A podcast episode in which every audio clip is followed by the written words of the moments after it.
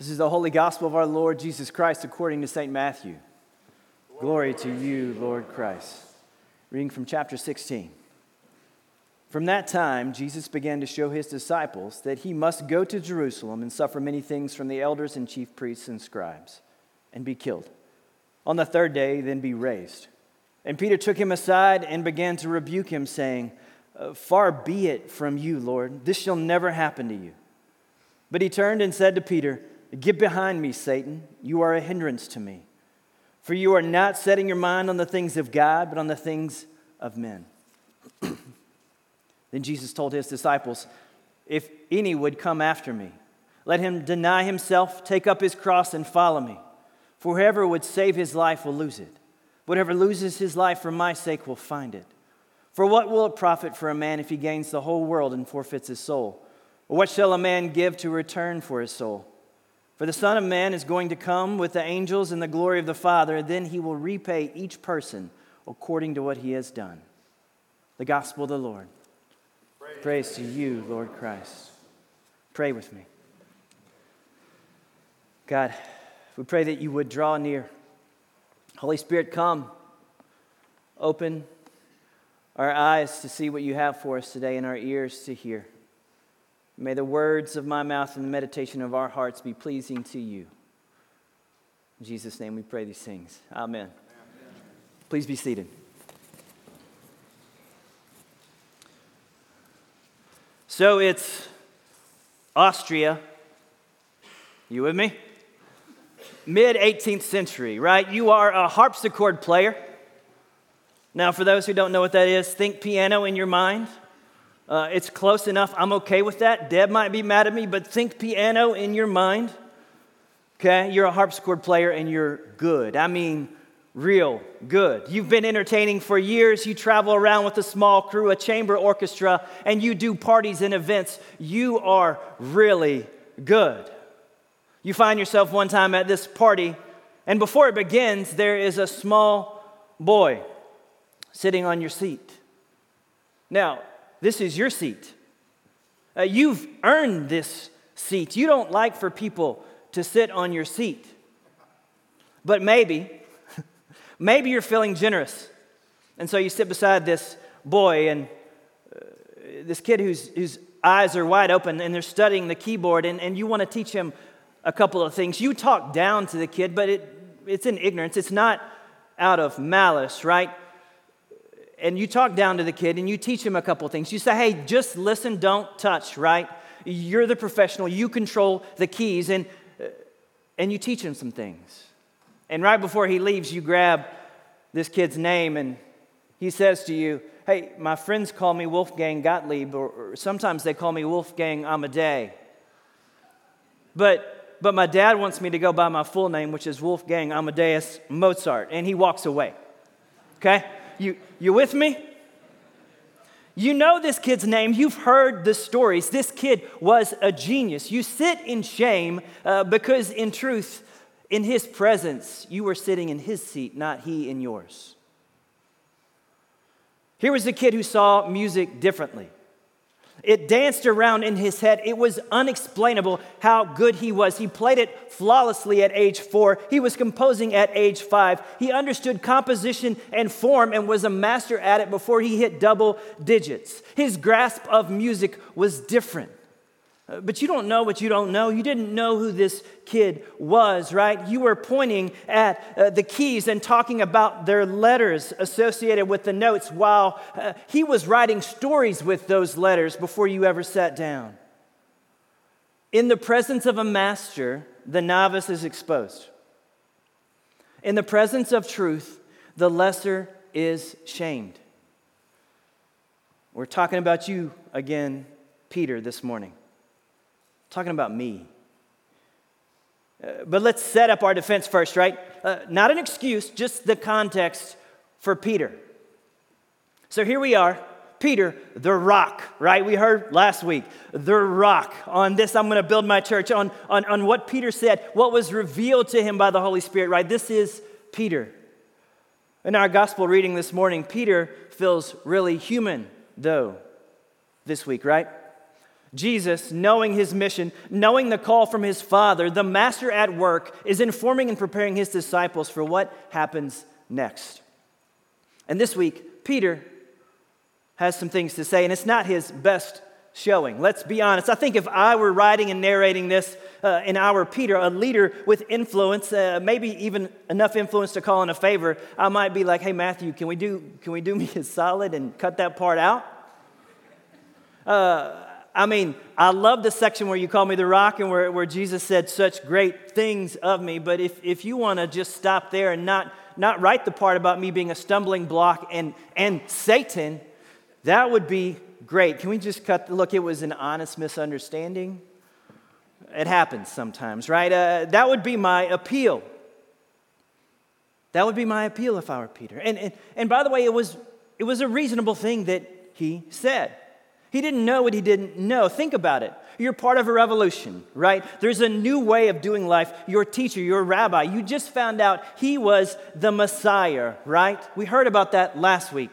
Jesus is the Lord, the Christ, the King, the one that we've been waiting for, that Jews for history have been waiting for. And there is history behind him being the Messiah and our expectations of what went along with that, right? The Jews thought that this Messiah, the Christ, the anointed one, would come and he would deliver them from their Roman oppressors, right? And he would once again set up this beautiful, independent Jewish kingdom a king from the line of David uh, who would be just like David, the great king. Just in case you aren't buying this narrative and you think I'm making this up, uh, at the birth of Jesus, when the wise men came, they came from the east and they came to King Herod and they said, Where is he who has been born the king of the Jews?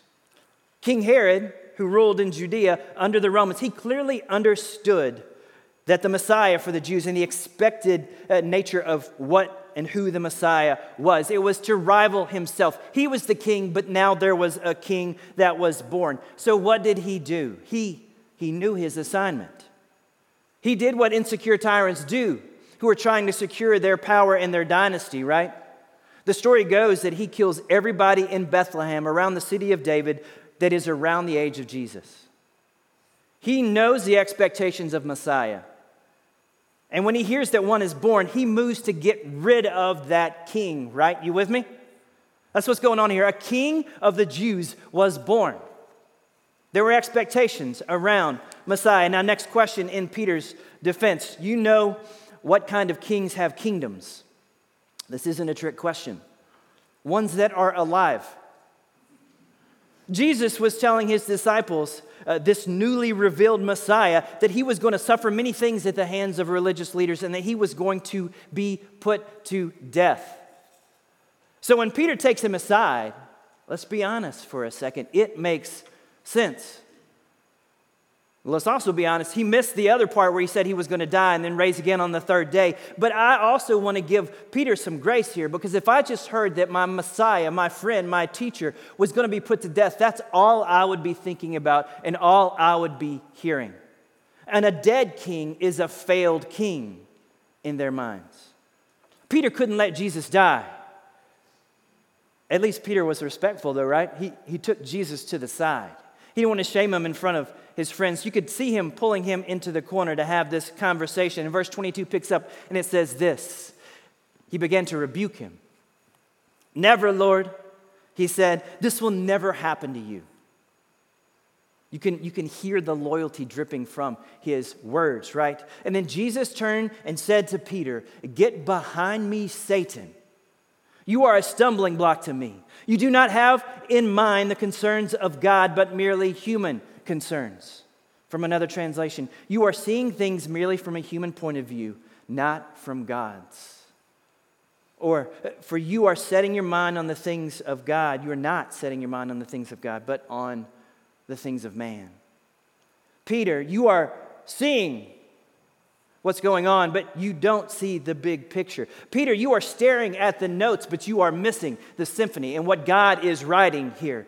It was reasonable, Peter's advice. He pulled Jesus aside.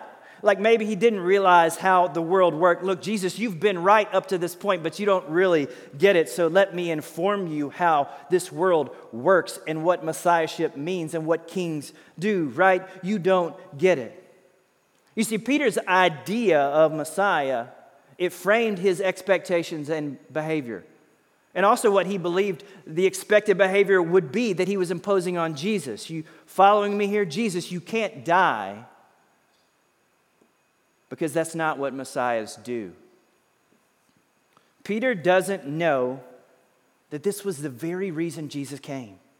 Jesus reveals what the Messiah really is and what his mission was. It was to do for humanity what humanity could not do for itself. He came to live the perfect life, to die the perfect sacrifice. His kingdom that he was bringing was different from anything that this world had ever seen or imagined or anything that was expected, right? It was bigger, it was more beautiful.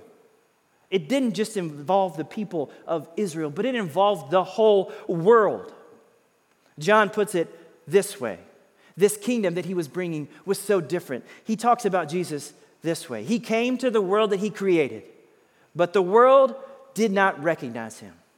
He came to his own people, by the way, as Messiah, but it wasn't the Messiah they were looking for. The Jesus revolution, Jesus' way, reframed what eternal and full life was at this point in history and at our point in history. Jumping back into the scene, Jesus turns to his disciples with Peter on his right and says, Whoever wants to be my disciple must deny themselves and take up their cross and follow me. For whoever wants to save their life will lose it, but whoever loses their life for me will find it. What good will it be for someone to gain the whole world yet forfeit his soul? Or what can anyone give in exchange for their soul?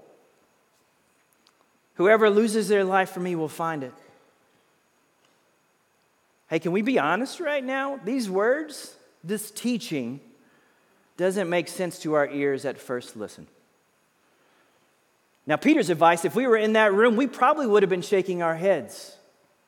Lord, you can't die. We probably would have been shaking our heads. But when we hear these words from Jesus, these words, if you want to uh, hang on to your life, you will lose it. But if you lose it for my sake, you will find it. It would have left us spinning.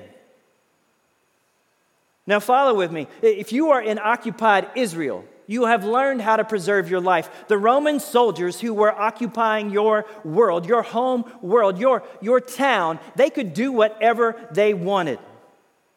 You learned how to play the game. You learned how to stay out of their way. You learned how to hang on to your life in the midst of occupation and oppression. You with me? You learned how to function. You learned how to self preserve. You learned how to be comfortable. You learned how to pursue the good life as best you knew it and as best you could. And here is Jesus. He's telling his closest friends not to run from suffering. He's telling his closest friends to embrace it, to deny oneself, to self sacrifice and in this you will find life. To let him lead, even if leading meant to suffering, even if it meant to death, and dropping this beautiful mic drop moment kind of line at the end, because what good is it for a man to gain the whole world but lose their soul? This is not an easy teaching. Paul picks up this very idea in his letter to the Romans, by the way. I appeal to you, therefore, brothers by the mercies of God to present your bodies as a living sacrifice. They had an imagination on what a living sacrifice was. To present your bodies as a living sacrifice, holy and acceptable to God, which is your spiritual worship. Do not be conformed any longer, uh, but be transformed by the renewal of your mind, that by testing you may discern what is the good will and perfect acceptable will of God. What is shaping, what is framing your view of the good life, the full life? Where does your direction and trajectory come from? Do you have in your mind's eye the things of God or the things of men, even if they sound defensible and reasonable? What does it mean to follow Jesus? Do you see the overlap this morning? Uh, to be Jesus' disciple, he said to his disciples, You must take up your cross. This is a voluntary invitation, and this is a form of, of torture and death. You must take up your cross and follow me. And Paul, in his letter, he says, This is my appeal present your bodies as a living sacrifice, holy and acceptable to God. This is your spiritual act of worship. You see the overlap. This would have been shocking. This is shocking. Are you shocked? Jesus is asking his disciples and followers surrender your lives. Even the subtly reasonable and good parts, I want all of your life. Lay it at his feet on that altar. This is the ask. This is the challenge. This is the invitation from the gospel and our word this morning. I like how Eugene Peterson talks about this Romans passage. He says it this way Please take up your everyday, ordinary life. You're sleeping, you're eating, you're going to work, you're walking around life, and place it before God as an offering. Embracing what God does for you is the best thing you can do for Him. Don't become so well adjusted to your culture that you fit in without even thinking. Instead, fix your attention on God, and you'll be changed from the inside out, readily recognizing what He wants from you and quickly respond to it. Unlike the culture around you, always dragging you down to its level of immaturity, God brings the best out of you, develops well formed maturity in you. What is framing our understanding of following Jesus? And am I being honest about it? Have I become so well adjusted to the culture around me that I've settled for the reasonable and good, or at least the comfortable and the convenient? That Jesus would say of me, You don't have in mind the things of God, but the things of man. What is framing my everyday, ordinary life? Am I comfortable with it? Is it the post Enlightenment Western philosophy? Is it the American dream? What is forming and informing my life? Is it the marketing machine that has my attention? Is it social media's influence and draw? Is it the cultural tides and pressures that push and shame in a rapidly and frantically debilitating ways that our culture and world are moving in right now? What defines the good life for me? Comfort? Convenience, success, money, toys, winning. Now, hold up. Now, aren't some of those things good? They are. They're actually, a lot of those things, quite good and reasonable. I agree with you. But if they are our focus, then they move from being good to evil. And that's a strong word, I know. This is what the Bible calls the things that sit on the throne of God. If they have our focus, if they are our life, they are evil. God, that is His throne and His throne alone. Even if they're good, Jesus says, if something else is on His throne, you do not have setting your mind on the things of God, but on the things of man. Are we willing to be reflective enough to see that? Can we see where God is? Paul makes this impassioned appeal. Don't, please don't. Please don't do that, but be transformed. Be transformed by the renewing of your mind.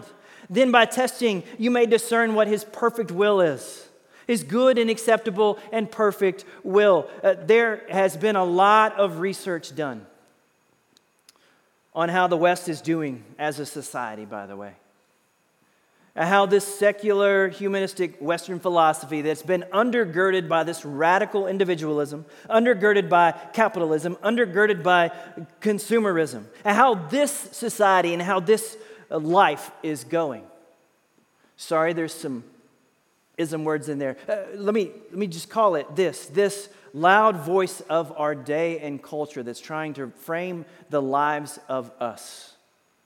There were promises that were made that, that there would be a utopia that would come around the corner. Once religion had been displaced, and the market and humanity could create their best version of themselves, unhinged and freed from the constructs of the old world, especially this old Judeo Christian way. Our happiness quotient would go up, our leisure time, it would skyrocket. Our relationships, they would be ideal, they would be perfect. Everything would progress, eventually progressing into this good life, this utopia. The data and our experience of this and this promise of this vision is a delusion. It's not true. It's not panning out. The promise is under delivering. But Jesus invites his disciples, he invites his followers, he invites us to a different way of doing life. A way of life that, in his words, not mine, are bigger and fuller than any life we could have dreamed or imagined. This is from John 10:10. 10, 10. And a life that is framed and valued differently than what the world's values and how the world frames life. One where uh, the way to fullness is sacrifice. One where uh, the way to contentment is service. One where the way of actualization isn't found by yourself at Burning Man, but as part of a community, as part of a body, which is what we were always intended to be. That's what the rest of our reading is about, uh, where the community, the body of Christ, comes together, each playing a role, each encouraging one another, each building the other up, coming together. The way of Jesus being lived out because it's a hard thing. We need each other. I need Christ in you. You need Christ in me. We need each other and we need each other together. Jesus called this way of life the narrow way, but he also called it the way to true joy and true freedom.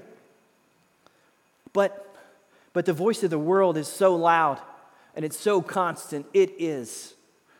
And our enemy is so sneaky and so subtly good at it. Uh, we're about to start the Screwtape letters in our pastorates, and Lewis, in his imagination, captures beautifully the cleverness of our enemy and how he distracts and how he tempts and how he tries to reframe our lives and how he tries to persuade us to conform to the patterns of this world. But the voice of God for the people of God is there whispering in our ears, shaping the people of God, equipping the people of God, transforming the people of God by the renewal of our minds and our hearts, empowering, making us come alive. Uh, why are we talking so much in the past months about hearing and, and listening and following the leading of the voice of God? And it's not because we're plugging an event but it's because it's the foundational piece for the people of God. To know the voice of the shepherd so that he can lead us into the pastures and into the places set before us. Holy Spirit is doing a work in the people of God, renewing our mind, forming and framing our minds and lives in the knowledge of the gospel. Please, please keep your eyes focused on Jesus. How Jesus lived, what Jesus valued, abiding in his power, living a life of love marked by his words of both encouragement and warning. Abide in Christ is what scripture says. Eyes and life focused on the vine. Jesus reframes our lives. He reframes friendship for us. He reframes love. He reframes suffering and pain. Trust in the God of the universe that He's going to carry through you through the season you are in, setting all things to rights. Jesus was preparing His disciples for the way of the cross. He showed them what it looks like to deny themselves, what it meant to take up a cross to apprentice this king in this kingdom. And this kingdom and this cross, it becomes a crown and a salvation. Death becomes life. And we share company with and for the Master who wrote this world into being and who is writing a beautiful ending. Conforming to the patterns of this world is easy. You go with the current of this world, and the enemy wants nothing more than to form and shape you into his image.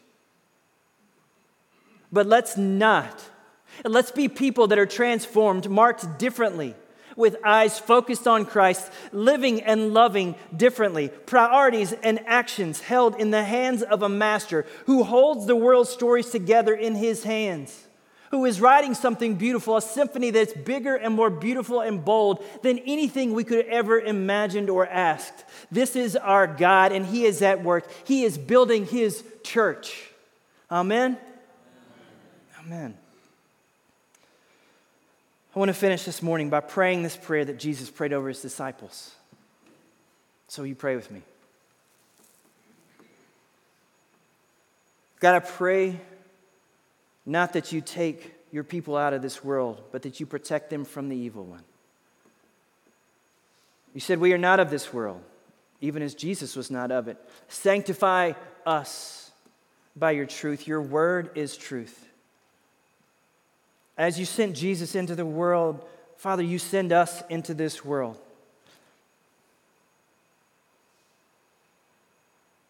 Father, give us unity, give us discernment, give us wisdom, that the world will see and know that you are our God and that you are transforming a people for yourself. Give us this, Jesus, your mind, your eyes to do life differently, to recognize your voice as you lead. We pray these things in Jesus' name. Amen.